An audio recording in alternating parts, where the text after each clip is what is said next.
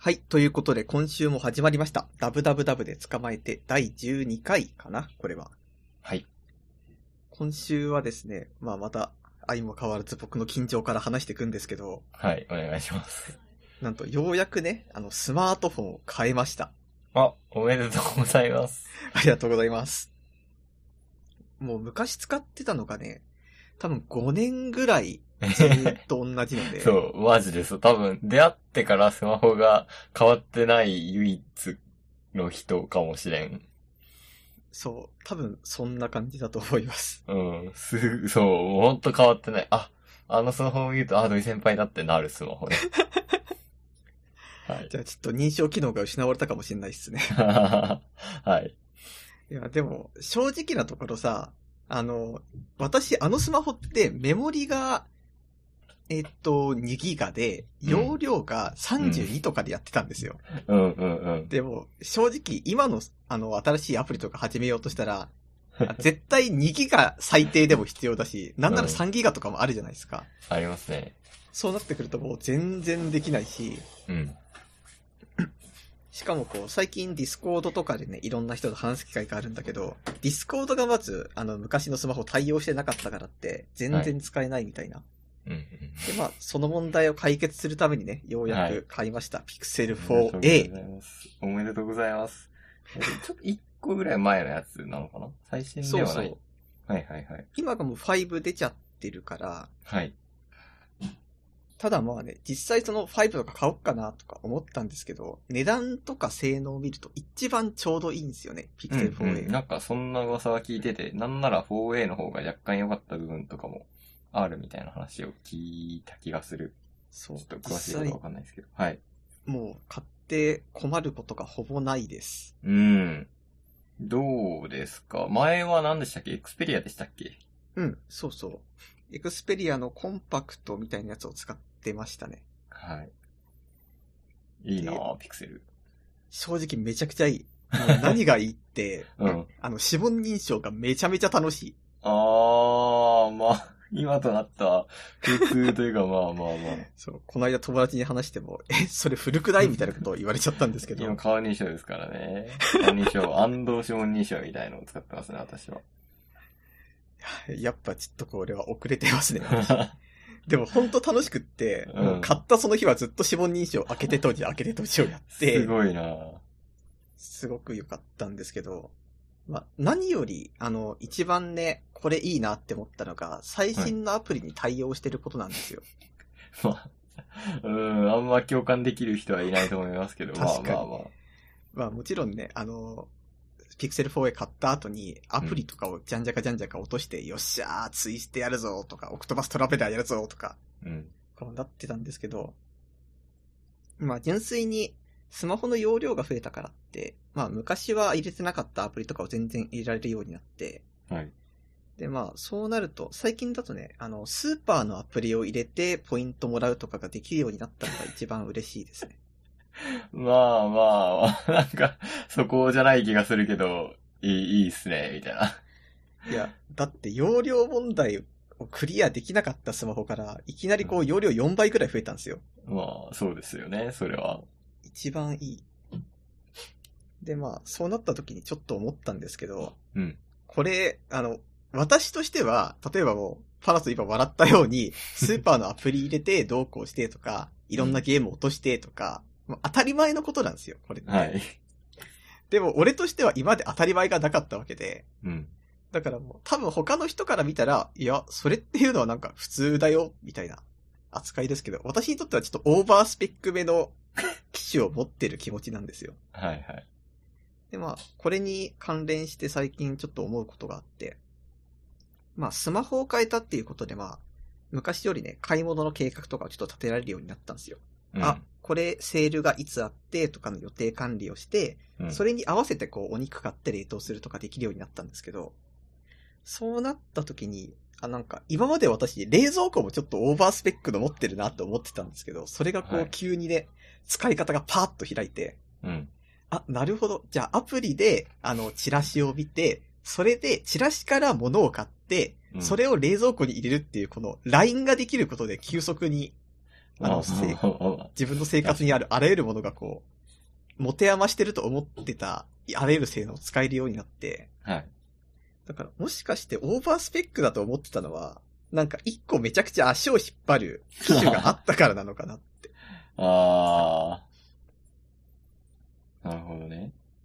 多分パソコンだって CPU めちゃくちゃ古いけど、グラボがめちゃくちゃいいとかだと同じこと起こると思うんですよ。あー、怒りますね、それは。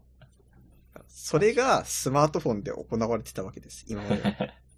じゃあこれからもうイノベーション来るじゃないですか。いろんなものがもうカーテン自動で開けるし、オートロックつけるし、あとなんでしょうね。全部やります。いやー、なんか、2000 2021年の会話ではない気がするけど、ちょっと頑張ってください。そうね、なんかスマホを別に、俺も別にゲームしないし、うーん、まあ写真撮って、ウェブ見て、ツイッターやって YouTube 見るぐらいなんですけど、うん。一番、まあ、遅くて嫌だなって思うのがマップなんで、あ あ、めちゃくちゃわかる。そう。ちゃんと、これバイクの、あの、バイクにマウントして地図機能を使ったりするので、それが結構まともに動かないとイラッとするので、まあ、そのスペックさえあればいいかなーって感じですかね。あれ、バイクってさ、GPS 対応してちゃんと追いかけられるんですか？今のって。ああ、全然追いかけられますよ。へえ。ちょっとマップが止まってた機種をずっと使ってた。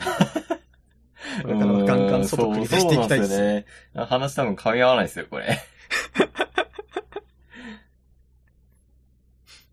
じゃあ、これから私はみんなが日常的にやってたことができるようになるわけですよ。はい。あれですかもしかしてスマホ支払いとか、ペイペイとかも、あれですか？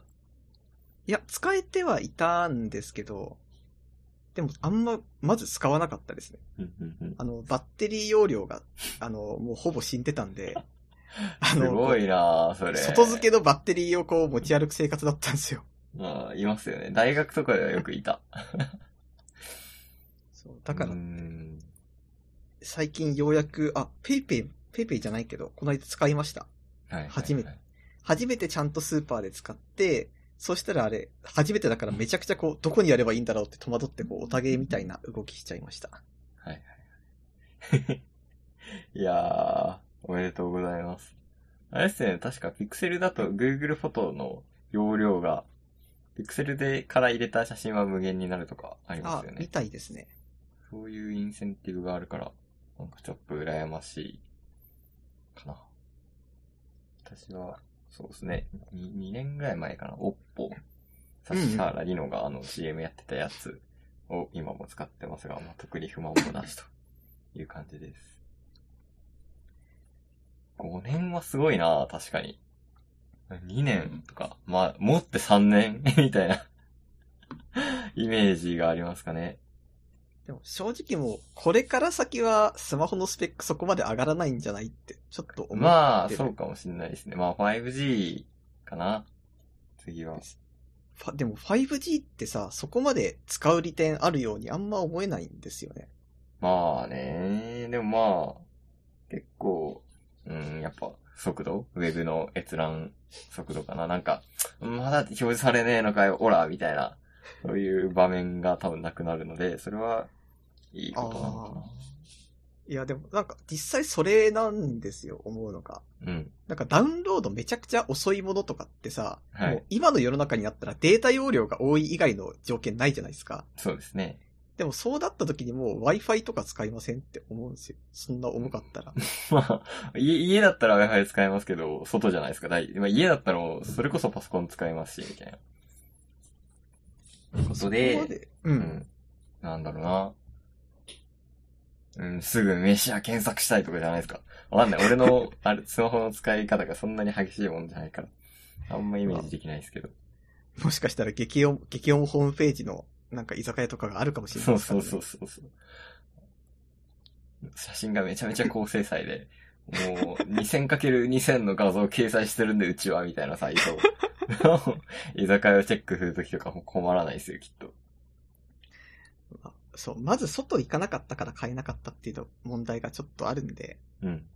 まあそろそろね、ちょっとスマホのスペックを活かした行動ができるような生活を取り戻したいところです。そもう、道案内全部私やりますからね。ちゃんと測れるんで。う。ああ、助かります。俺、苦手なんで。なんか、その、外に関するあれなんですけど、うん。最近、なんかね、これもざっくばらんとした感じであれなんですけど、うん、屋外へのこう、希望というか情景というか、屋外に行きたいっていう気持ちがすごい強いんですよね。なんかね、気持ちとしては、ああ、南の島行きてえなーっていうのに近い。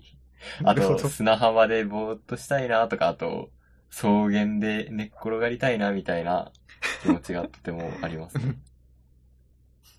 で、うーん、まあ、なんでだろうって思った時に、まあコロナだから行けなかったっていうのはもちろんあるんですけど、うーん、なんだろうなわか、こんな言葉にしにくいものを話すなって感じなんですけど、うーん、外でこう、ビア、ビアガーデン的な？開放的な？やつがしたい。かな。で、うーん、まあリモートワーク1年以上経ったんですけど、うん。もうほんとね、なんか最近、うーん、うーん時期的なものかもしれないし、まあ、こういうことはもちろん普通に会社行っててもあるかもしれないですけど、うん。なんかモヤモヤするなみたいな感じになってて、ほんとあねー、なるほどね。机に草とか置きたい。そういうのをなんか開放的に、なんだろう、外にあるベランダのテラスでこう仕事したいなみたいな。だからなんだっていう話ではあるんですけど、そういう気持ちになっていて。うん。でね、実際、うーん、外に行くと、そこまで楽しくない問題っていうのがやっぱある気がしていて、私は。なるほど。チェアリングって一時期、流行、流行ってまで言ってないですけど、やってみたいよね、みたいな雰囲気になりませんでした？え、なんすかそれ？あ、しえっ、とね、なんかね、外に椅子を持ち出して、ああ。あの、外を眺めて、まあそのき記事というか、まあ、多分そのブームではビールを飲むっていうことだった、お酒を飲むっていうことだったんですけど、まあ今、うん野外飲み、路上飲みであれなんですけど、まあそのコロナの前ですよね。なんか外で、こう、外の何気ない景色を見て過ごそうぜ、みたいなうん。そういうムーブメントがあって、うーん、実際、えっ、とね、なんか荒川の河川敷で、えっ、とね、私と、まあ、えー、そう、友人で、えーうん椅子を持ってって、まあ椅子と本を持ってって、まあビールは持ってってないです。うーん、まあ行ってみたんですけど、なんかすぐ飽きるなみたいな感じがあって、なんとなくわかります？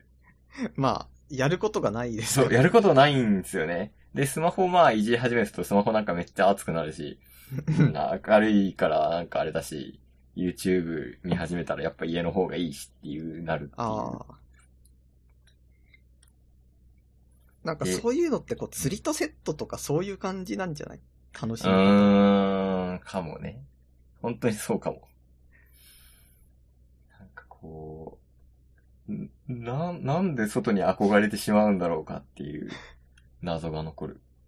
楽しみ方が私は間違ってるのか、それとも外に憧れることが間違ってるのか、どっちかな気がしてるなまず日向ぼっこを楽しめるかみたいなところから始まる話な気がするんですよね。うんうんうん。私は割と日向ぼっこ好きな人間なので、割とやりたいかもしれない荒川系は。そう、やって、やってみたんですよ。で、なぜかこう退屈してしまうっていう 現象だな難しくない？いや、んーな、なんか、なんかとセットでやっぱバーベキューとかしないとダメかな なんか、キャンプとかにしないとダメかなただただ座るんじゃダメなのかなとか。ああ、なるほど。そう。あ、タコとかあげたらいいんじゃないですか？ああ、それ楽しそうですね。もう屋外の情景とはちょっと別物になりますけど、良さそうです。まあ、何かとセットで味わうものなのかもしれんな。それ系でちょっと思ったこと、ってか思ってることがここ1年ぐらいあって、うん。僕は一人暮らし始めてから今年で9年目になるんですよ。はい。で、そうなった時に大学生の頃って、やっぱりその、まあみんな実家に住んでるわけですよ。うんで、そうなってる中で私一人暮らしだと、やっぱり生活圏に誰かがいないと、まあ、喋る、しゃ、喋る相手がいないみたいな問題は、やっぱりあって、そうなった時に、やっぱり一人でいる中での、まあ、一人の趣味はあるけど、それについて誰かに言いたい時にいないとか、周りにこう、なんとなく視界に入る第三者がいないみたいな、うん。そういう系の、なんかちょっとしたモヤモヤだったり、ストレスみたいなのって、やっぱあるんですよって言った時に、周りがほぼ誰もこう、理解してくれなかったわけですよ。うん。いや、それはなんか、なんかそれはなんか土井の性格的な問題だよとか、あとはなんか、そんなことあるかなみたいなことを言ってたんですけど、うん、でもこう、最近、まあ在宅とかが多くなって、うん、例えば実家住みの人でも、やっぱりその、外に出たいとか人と直接会いたいみたいなことを言う人がこう、普通に知人で、どんどん増えてると、なんか、私が一人暮らしやってる時にあんな言ってたのに、あなたたち実家暮らしでもそれ言ってるんですかみたいな。あ ちょっとこう、優越感じゃないですけど、うんほら、あるんすよっていう気持ちに、ね、なります。なるほどね。確かになまあ、体験しないとわかんない問題だっていうのは思うんですけど、うん。それにしたって大学4年間、こうみんなそれはね、みたいなことを言ってたから、ちょっと違いませんかと。うんまあなんでもなんかね、そう、反論して申し訳ないですけど、はい趣味の話を人としたいっていうのはなんか違う気がする。なるほど。そう。うん、ただただ人と話したい。それが趣味の話。まあ、土井先輩は趣味の話がしたいかったっていうことか。そうですね。まあ、ちょっとある気がする。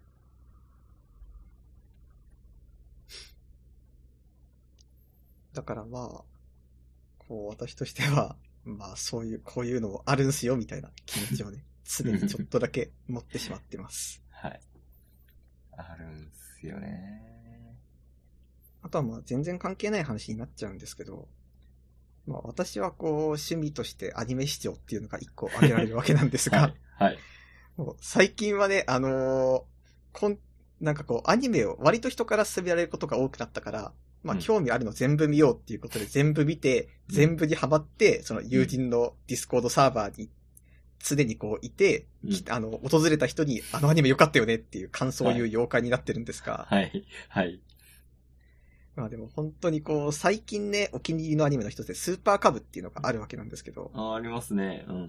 これ見ててもう、めちゃめちゃ悔しい思いをしちゃって。お、お、なん、なんででしょまあ、主人公がスーパーカブ乗っててっていうアニメだから、ああ、いいなって思いながら見てたら、なんとこう、主人公の友達ポジションみたいな女の子が出てきたんですけど、う。うん。その子がモールトンっていう自転車に乗ってるんですよ。うん。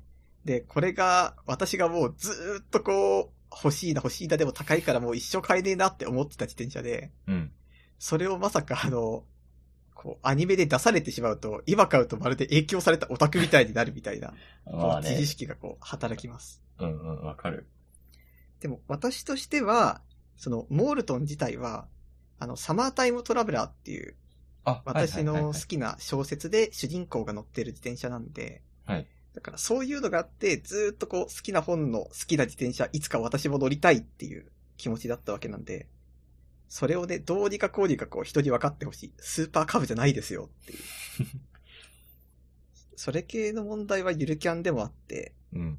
あの、原付いいなって思ってたら、ゆるキャンで原付ブームが来ちゃったわけじゃないですか。まあまあまあ、まあまあまあまあ。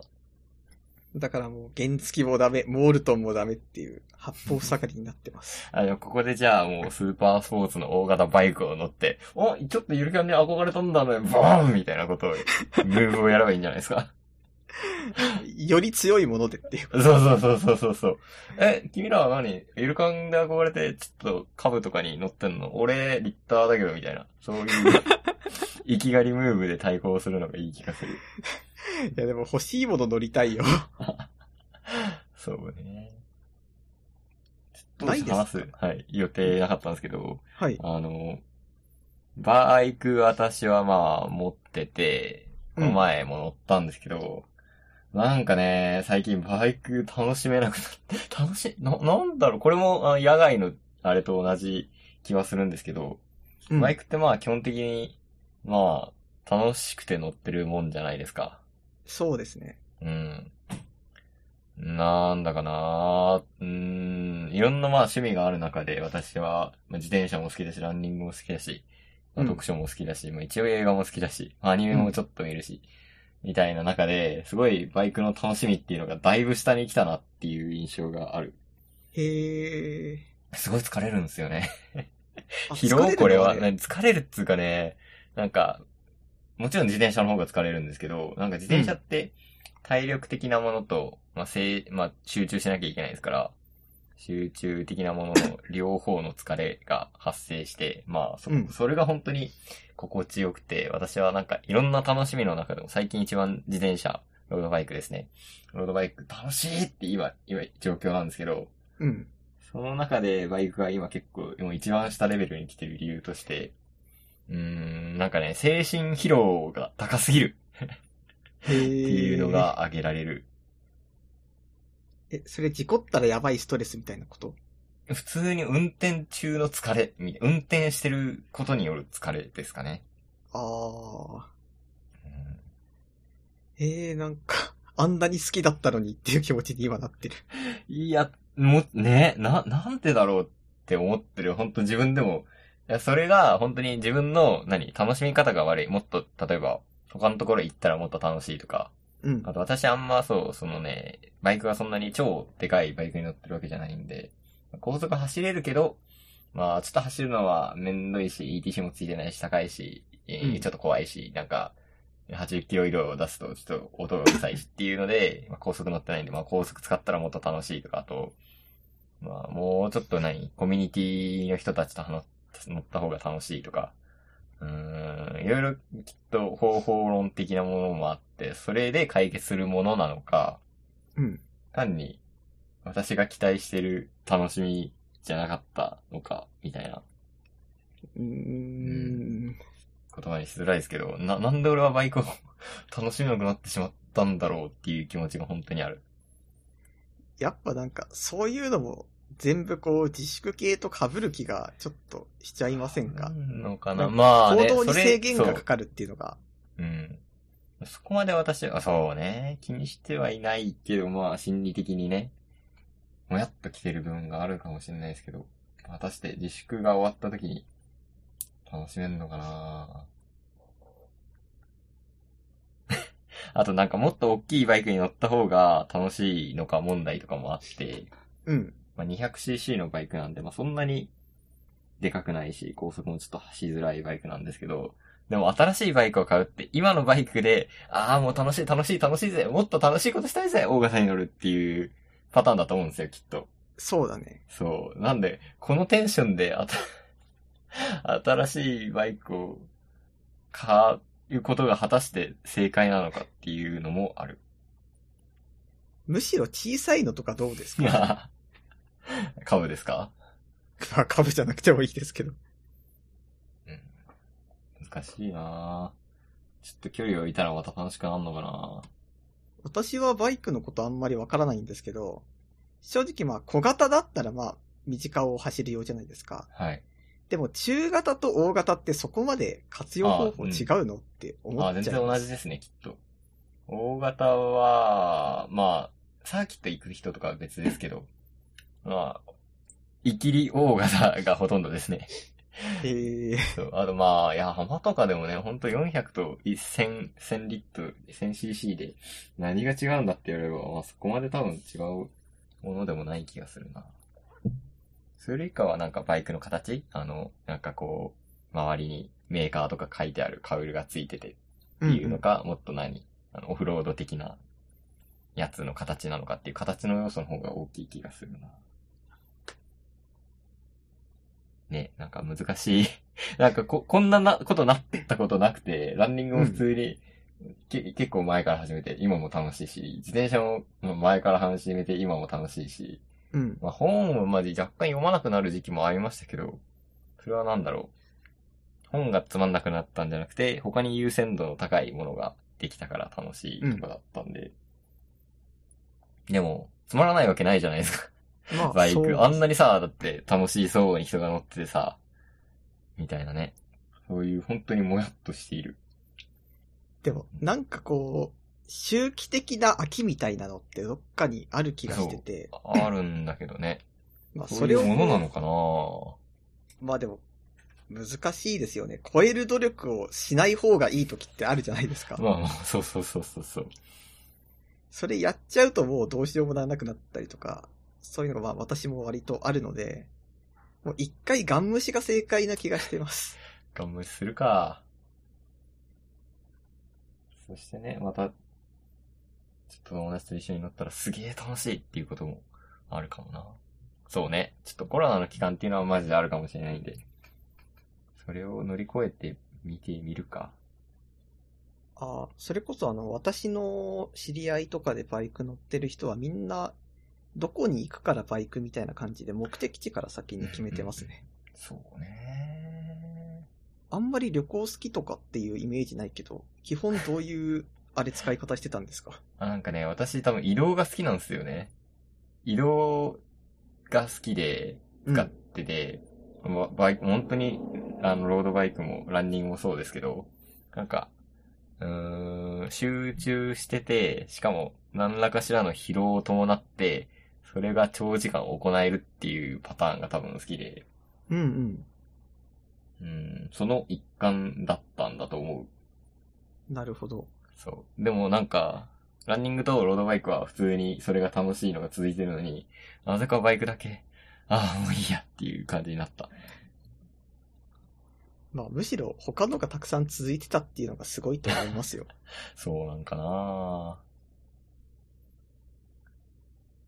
謎なんだよななんか、ゲーム、ゲームはその一環で本当になんか集中してて、うん。集中することって多分、集中疲労って多分、人間一般的に多分、ちょっと楽しいことだと思うんですけど、うんうん。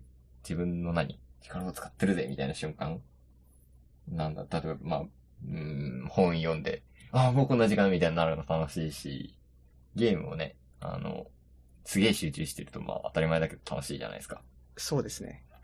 そうね、なんか、それだと思っていたんだが、みたいな感じになっている。な、なんで同じことをやってるのに楽し、楽しくないっつうかなんだ、楽しめないんだろうっていう。なんかあります？土井先輩が好きなその集中かける疲労感の中で楽しみを見出すもの。あ、ほとんどそうか。楽しみなんてほとんどそうかな。そう。ゲームとかもそうだしね。まあ実際ゲームとかもまあそれ目的でやってるところがあるし、うん。あとはなん、ああ、将棋ですね、私は。それがうん。うんうん。わかるわかるわかる。なんか、将棋が私は割と好きで、なんはいかネット対戦とかのやつをよくやってるんですけど、なんか昔やってた時には大学通学時間で電車の中で、その限られた時間の中で、なんかこう限られた条件でもう絶対電車の中だったら動かないし、目の前でもう集中するしかないみたいな環境で、こうまあ、持ち時間10分でやるとかがすごい楽しかったです。うんそうもう大学行くときにもうちょっと疲れてるんですけどね、それで。うん、うん。でもやっぱりその今までの経験をなんか全部持ってくるわけじゃないですか。そうはいいうゲームにしろ何にしろ。はいはいはい。で、なおかつ、もう、経験持ってくるにしても、まあ、全部をこう思い出したら時間絶対足りなくなるわけだからって、うん。なんかこの形はこうした方が良かった気がするみたいな、こう、素人なりの、ぼんやりしたこう、経路を考えて、打ってる瞬間の、なんだろう、こう、ちょっと、なんか理人感じゃないけど、なんか自分のこう、脳が体を動かしてる感覚みたいなのに陥る時があるんですよ。うんうんうん。今すごい頭で考えて、こう、体がこう、ちょっとこう、体の、何、食感、こう、手触りとかあんまないけど、とにかく頭にすごい血を回して打ってるぞみたいな。その瞬間めっちゃわの、かります。そう。そうなんか自分の頭の中の小人がこう、コントローラーを持って自分を動かしてる感じですよね。わかりますわかります。あれが好きです。わかります。じゃあ私はちょっと時間を置いてみますね。はい。そうね。なんか、ゲームとかだと、作られた楽しさだから、なんだろう。うん。まあ楽しめなかったとしても、まあ、これは作られた楽し、た、何、楽しませようと思ったもの、思って作られたものだから、まあ、それは自分に合わなかったんだっていう納得が生じるんですけど、うん。こう、まあ、野外への上造形もそうですけど、なんかこう結構低レイヤーにあるものうん。だと、こう、すごい、なんでこれが、なんだろうな、なんだろう、あの、魚、魚介を俺食べれないんですけど、よく、えー、カニ食べれないって、もう、もうほんと、半分ぐらい損してるよ、みたいな。ああ、いますね、言う人そう。言うじゃないですか。そ、それになってる気がして自分。えー、なんか、低レイヤーなもの、例えばなんだろう。まあ、スポーツ、食事、睡眠とか。うん。まあ、ちょっと高レイヤーになりますけど、移動とか、なんだろう。まあ、そ、そのに乗っかったバイクとか、うん、なんだろう、人に、いや、うーん、どうだろうね。ちょっと難しいんですけど、こう、そういうレイヤーが低いものを楽しめないとすごい 損してる気分になるんだよな。損っていうかなんか、あれってなっちゃうんだよな。でもそれはちょっもしかしてと、損してるのみたいな。なんか現代病ですよ、それは。現代病かな。効率を求めすぎてると思います。うん、そうかもね。と、例えばさ、なんだろう。こう、ああ、難しいな。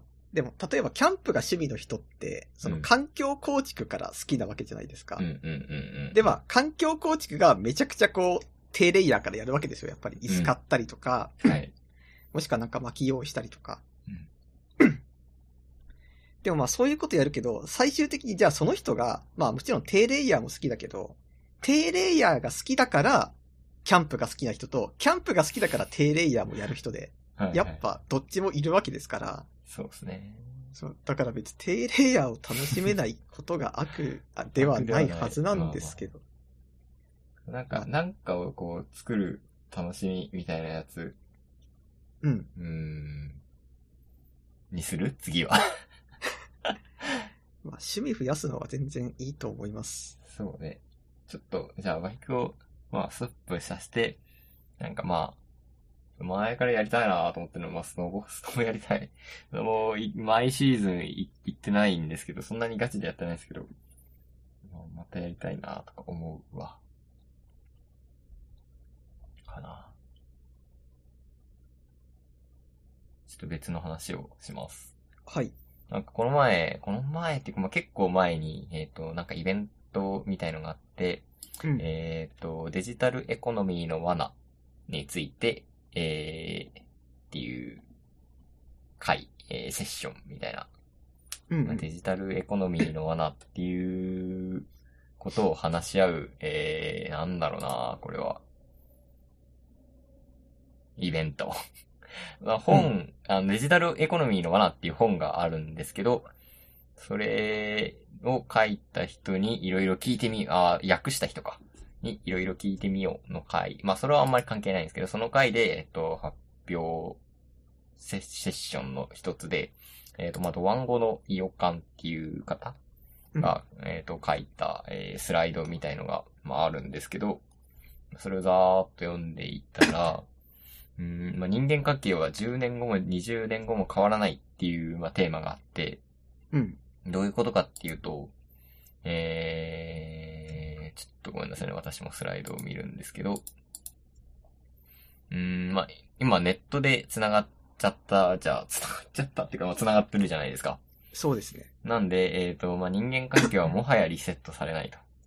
えー、まあ、LINE で繋がった人、Twitter で繋がった人、Facebook で繋がった人、まあ YouTube で繋がった人、まあ、みんな同じフォロワーにいる状況があるわけじゃないですか。うんうん意図的にリセットされない、させないと。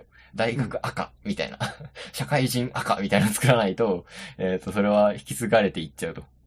うん。あの、中学、高校、大学用に、んまあ、そこでは一旦切れるように見えたとしても、まあ、その後、そう、よ、わ私もね、あの、プレステのフレンドがまあ、高校の時、フレンドになろうっつってフレンドになったんですけど、まあ、今でもたまに、あ、フレンドや、なんか Apex やってるやん、一緒にやろうっていう、なんか友達がいたりとかして、まあ、人間関係にリセットが訪れなくなっている。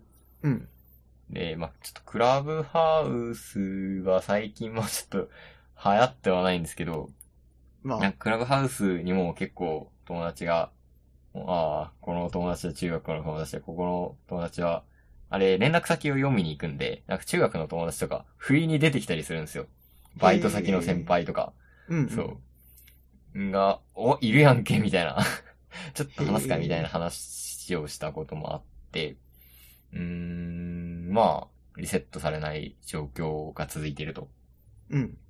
で、えー、まあ、これを鑑みて次に行くと、あなたは10年後も同じ人を見ていると。うん。今までそうだったように、10年後も同じ人たちと友達ですと。うん。確かにそうですよね。でまあ、まあ、そして、まあ、私の、うん、興味関心っていうのも、まあ、この中で変わらないっていう話をしていて、うん。うーん、なんだろう。そういう感じあるじゃないですか。なんか、うーん、土井先輩の興味が、まあ、大学、まあ、今の、6年ぐらいの付き合い。そうですね。から始めて6年ぐらいの付き合いですけど、まあ、1年目と6年目で、なんか、大きく印象変わったなっていう感じは多分なくて、多分、土井先輩から見た私も多分そうじゃないですか。そうだね。はい。なんかデジタルのガジェットが好きで、みたいな。うん。と軽くオタクででもアニメあんま集中して見れてなくて、みたいな。うん。本は好きなやつだな、みたいな。まあ興味関心は変わらないと。っていう、まあ、それってちょっと、私は、まあ、怖いっつうかなんだろうな。うん、え、みたいな。え、6年後も同じ奴らと遊んでるの？みたいな。10年後もそうなの？みたいな、恐怖というか、な、人間関係リセットされないの、このままずっと行くのか？みたいな。恐怖があると普通の人はもう思っちゃうんですけど、まあ、この発表では、このセッションでは、えー、まあ、それで、そういうもんなんだよ、という話をしていて、まあ、そのブリッジになろう、そのコミュニティをつながる人になったらちょっと面白いんじゃないのとかも書いてあるんですけど、うん。えー、まあ何が言いたいかというと、まあ10、もっと10年遊んでみなよと。そうすれば、うーん、利益が出る。まあ利益っていう言い方もあれなんですけど、これまあ、あの、スライドの内容的にわかんないですけど、利益って何なんですか？こあこ、でえっ、と、言うところの。ちょっとそう、私脱線気味に話しちゃったんですけど、あのーなんだろう。例えば、私が中学の友達と、うーん、土井先輩をつなげたら、まあ、新しく、なんかちょっと新しいことが行われる気がするみたいな。うん。例えば、なんかこの前、 Apex やってて、なんか3人でマッチングしたじゃないですか。で、あの時、そう、あの時私会社の友達と私と土井先輩だったんですよね。ああ、そういそうう、ことだそういうったんだ。こと。そう。へえ。そういう、まあ、あの時、もしボイスチャットで3人やってたら、あ、こんにちはーす、みたいな感じになった、じゃないですか？そうですね。はい。なんかそういうブリッジになったら、あの、橋渡し役になったら、ちょっと価値が上がってくんじゃないか、みたいなことがあって、それが結果的に利益になるんじゃないのっていうことですね。この中の利益になるっていうのは。で、えー、なんだろうな。その合理的なネットワークに本当に覆い尽くされてると。えー、かん、もう本当人間関係が変わらないので、どんどん合理的になっていく。うん。でも、その、まあ、例えば会社のと人と土井先輩をつないだ、なんかちょっと話が盛り上がるかもしれない。うん。みたいな、そういうブリッジのポジションになると良い。ちょっとここはね、私は書けない分、今日話したい部分とは違うんですけど、良いっていうことと、あと、まあ、人間関係10年変わらないので、それをずっと続けると価値が出る。つまり10年くらい遊び続けると良いっていうまとめなんですね。はい。これを、思っ、結構考えていて、なんでかっていうと、あの、まあ、どうだろうな。うん、あんまり大学の人たちと、私なんか真剣に遊ぼうっていう気持ちがあんまり最初の方なくて。へえ。え別に中学の友達とこがもう全然今、一人ぐらいは遊んでるけど、あとは別にっていう感じで生きてきたし、うん高校の友達もね、大学入ったら別にっていう感じになったし、社会人になったら大学の友達も別にっていう感じになってはいたんですけど、でもやっぱりそのプレイステーションでオンラインになってるとかで関係がちょいちょい続くことを考えると、それが今、まあ、ね、自分ゲームできる要因になってるっていうことを考えると、もうちょっと大学のコミュニティを大事に、ああ、軽くしてみるか、みたいな気持ちで最近生きているわけですね。ああ、なるほど。そう。なんか最近の行動を見てて、そう、そう思いませんか？そうですね。そう。っていうことを考えると、まあ何が言いたいかっていうのはちょっと、ちゃんとまとまっているわけじゃないですけど、うん。今は想像できないですけど、この、まあ、最近遊んでる大学の人たちのコミュニティ10年後になったら、まあ、確かにちょっと面白そうな気はすしないっていう。まあ、何？毎日会ってたらそりゃ、まあつまんないとまで言いな言わないですけど、まあ、なんだろう。こう、滑らかに繋がってる 感じはして、ちょっと、なんだろう。またこういう感じかってなるけど、それが10年後ってなったら、もしかしたら、なんか、面白いのかもなーって思った話。どうでしょあー正直、私は、そのスライドの話でいうところの利益っていうのを、あの、パナソがどういう、最終的にどういう風に解釈したのかがあんまりまだ分かってなくて、うああ。なんか楽しみの一要因っていう感じですね。なるほど。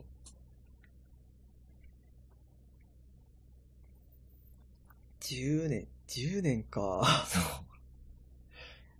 そう、なんだよ。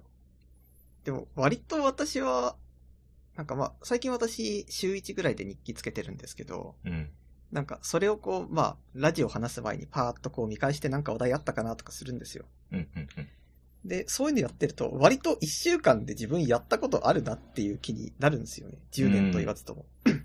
で、まあ、当然、最近やったゲームの話とかは、さすがにまあ、ラジオで話してもなっていうことで削るんですけど、まあ、それをしたところでやっぱり全然喋れることとかがたくさんあって、うん。そう思ってったらなんか、そこまでこう、なんか長いスパンで見な、見ずとも人間一人一人、話題性はほん、話題性っていうか面白さって、割とこまめにコンスタントにあるもんじゃないって思ってしまいます。まあね、確かにななんだやっぱ10年はでかいですよ、そりゃ。だから 明らかにこう変わるからって。うん。スケールをでかくしすぎかな。はい。や地球規模で考えたら別に俺の行動なんて言ってるのと同じかな。いや、まあでも10年わかるっちゃわかりますけど、そうわかるっちゃわかるかな。どう、どうなんだろう。まあ、なんだろう。10年後会ってたら、なんか思い直した。そう。それで思い直した部分が強い。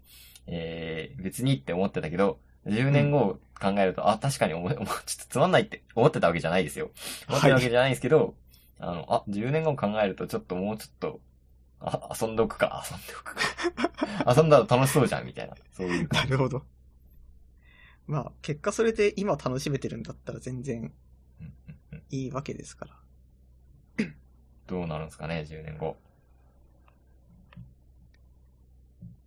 まあ、ダメ使は一番続けましょうかね。一番わかりやすいのは、なんか、就職、転職とかそういう感じですよね、きっと。そうですね。うん。私の友達でも、なんか、転職した人とかが割と3人ぐらいいるし、うん、うん、うん。10年後、でもあとなんだろう。なんか目に見えたらそれこそ、まあ結婚してるとか、うん、引っ越したとかじゃないですか。うん。でも多分ここでい言われてる面白さって、それじゃきっとないじゃん。まあ、ちょっとね。うんまあ人によるだろうけど、まあ結婚しました、引っ越しましたうん、うんとかじゃなく、マジでこう、まあ雑な例えですけど、陶芸にはまりましたとか、うん。あとはなんかオーディオインターフェース一から作るのハマってますみたいな、なんかそういうこう内面と直接的な関係があることだと思うんですよね。より個人的な。まあ、あ、でもこれ私個人の意見かな。そうね。うん、なんかそれは多分ちょっと違くて、うん。なんだろう、突発的に人はやっぱ変わらない。うん。かなああ、ちょっと難しいな。うーん。まあ、そう。なんだろう。えーあの、興味関心は変わらないのは多分突発的には変わんないんだけど、うんうんずーっとやっぱ続けると、それしか言ってねえけど、うーん、価値、価値。うん、そうね。やっぱそこがテーマか。価値ってなんだろうね。例えば、ちなみになんですけど、うん。じゃあまあ10年、まあ続けましょうってしたら、うん。例えばまあ、明日ではそこまで、例えば1週間一緒にいてもまあ普通に楽しいけど、10年後面白いかもっていう感じなわけじゃないですか。そうそうそうそう。でも結局その、10年をやるためには、1週間を何度も繰り返すことになりませんって、いそうねう話でもあると思うんで、なんか今の価値観とかを一回どっかで完全に保存する努力をした方がいい気がするんですよね。うん、確かに。なんだろう。文章とか、なんすかね。いや、まあ、ラジオでもいいですけど。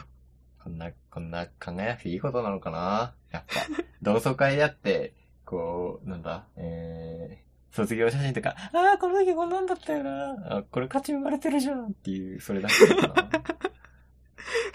その集団 その集団俺行かないですけどね。あでもそう、うん、行かないわって、めっちゃ思ってたんですけど、まあまあ、行ってもいいかもしれないなっていう考えにちょっとだけ変わった。このおかげで。っなるほど。ていう感じかもしれない。会いたい、うん。まあそんな感じだわ。まとまってなくてすまん。いえいえ。10年後。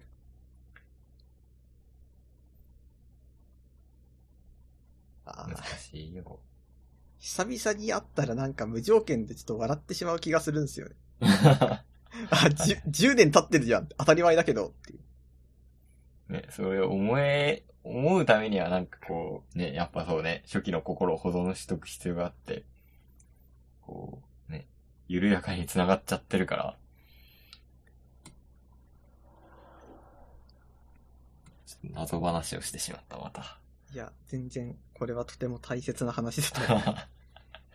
なんか私は割とこう、久々に会った人に対して、うんあのこう、一息にこう、なんか距離を詰めるためのボケみたいなのを時々言う癖じゃないですけど、そういうのがあって、確かパナソと久々に会った時に居酒屋行ったんですよね。うん。で、その時に、あ、土井先輩、おしぼりどうぞって言われた時に、おしぼりもらうのが一番好きなんですよ、みたいなやりとりをした覚えがあって、したっけな？覚えてないなあ、覚えてないか。なんかそれで、あ、これですよ、これみたいな話になったんですよ。あ、ごめんなさい、覚えてなくて。いや、全然いいんですけど。でもなんか、そういうのが私は、今の話とちょっとだけ繋がる気がしてて、うん。例えば、10年後、パナソと本当に10年ぶりだねって会って、おしぼりもらった時に、おしぼりもらうのが一番好きなんですよって言ったり、あれ？パナソもしかして髪切った？みたいな、当然のこう、ボケみたい、ボケ、ぬるいボケみたいなのをした瞬間に、こう、10年前のこう、私の延長線にいる、いますよって私が表明して、うんそれによってこう、10年っていうのがこう、急にグワッとくるみたいなのがあると思うんですよね。うん、うん、うん。あ、そうね。それを、むず、体験できるのは10年があったから。それはすなわち価値っていうことなのかな？っ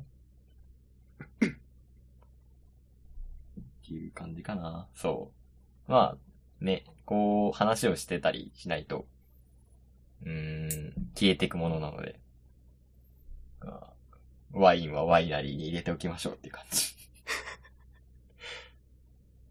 です。はい。エンディングいきますか？いきますか。ダブダブダブで捕まえて。はい、エンディングです。はい。まあ、こうやってね、私たちが、まあ10年後ももしかしたらラジオをやってるかもしれないわけですから、対やってますよ、絶対やってますよ。その、その自信はどっから来るんですか？俺が続けさせる。あの、私がもし、あ、無理だなって思ったらなんか代役みたいなのを立てますね、その都度。そう、そうしてくれ。え、そう、1回目の確かテーマが、続けるラジオにしようっていう、したのも、まあ同じ感じかな。なるほど。そう、続くものが価値があるという気がするような気がする。あと思ったんですけど、今収録日が全然6月なんですけど、はいもしかして私たちのラジオってこれ6ヶ月目ってこと？あ、そうですね。ええー、続くもんですね。年経ちましたね。いやー、これじゃ甘いっすよ。甘々ですよ。なるほど。そうあ、30年か、やっと30年な。30? 30年ですよ。よ30 42歳の私です、みたいな。え、もう本当に話合わなくなってるかもしれない。全然。いや、この間キーチェーン買ったんだけどさ、みたいなこと言うかもしれないし。いや、大丈夫。私たちの興味関心は変わらんから。ちょっとね、あったままですよ。あ、なんか、それこそさ、10年絶対こう、続けなきゃいけないって言ったらあれですけど、そういう趣味を持つとなんか、10年変わらないみたいな印象あ与えるかもしれませんね、相手に。ああ、運動系おすすめですよ。だって、なんか、昨日までの努力を無駄にすることになるんですよ。筋トレとか、まあ、何何日かやんないと、そう。なんか、僕はそれあんまり理解できなくって。いやいや、育てればわかりますよ。いや、うの育ってきたな。え、これ、たった、なんか、1ヶ月やめちゃったらなくなっちゃうのみたいな。そういや、う感じそ、こ、そこなんですよ。うん別に、なくなっても自分しか困らない。だったら別にまあ、良くないっすかっていう。なんかいやいや自分を諦めることが一番こう、人に迷惑かからないし、簡単なことな気が僕はちょっとしてしまって、だから、だからこそこう、人と関わる系の何かしらだったら、よし、自分のこと以上に頑張るぞ、みたいな気持ちになってしまうところがあるんですよね。それは偉い。いや、うわならんわそれ難しいんですけどね。でも、これがなんかあんまりこう、まあよろしくないとは思ってて、例えばこれってなんか、ある意味で自己責任論なんですよ。うん。よくなんか、自己責任論っていうのはまあいろいろ揉める要因にもなったりするわけですけど、うん。それでも、あそこで言われてる自己責任っていうのは、うん。例えばあなたが、そん、あなたが今困ってるのはあなたのせいなんだから仕方ないですよねって、第三者が言うやつじゃないですか。うん。そうですね。そうだと思います。そう。でも、私が言ってる自己責任論は、私しか困らないんだから、私はそれ別にいいんだからみたいな考え方なわけですよ。ああ、だから例えば自分が思う自己責任っていうこと。そう、筋トレやめちゃったら、まあうん筋肉なくなっちゃうと。でもまあ、まあ自己責任だしみたいな感じになってしまう。だからこそ、他人の責任の一端を自分が担ってるならちゃんとしなきゃみたいな。じゃあやっぱ他人から、お前自己責任だぞ、みたいに言われるのってちょっといいいことじゃないですか、それだと。なるほど。そう。あの、なんかそのセッション見見たな、俺な。な、荻上チキと国分光一郎と、みたいなセッション見ましたね、この前。すごい面白かった。自己責任論が一回トレンドになった時期がありましたあよりましたね、うん。まあ、答えが出ないやつではあったんですが、うん。ということで、メールアドレスを読みたいと思います。はい。えー、メールアドレスは、www-de-tsukamate アットマーク google.groups.com です。はい。お便りお待ちしております。じゃあ、そんな感じで今回も聞いてくださってありがとうございました。はい。ありがとうございました。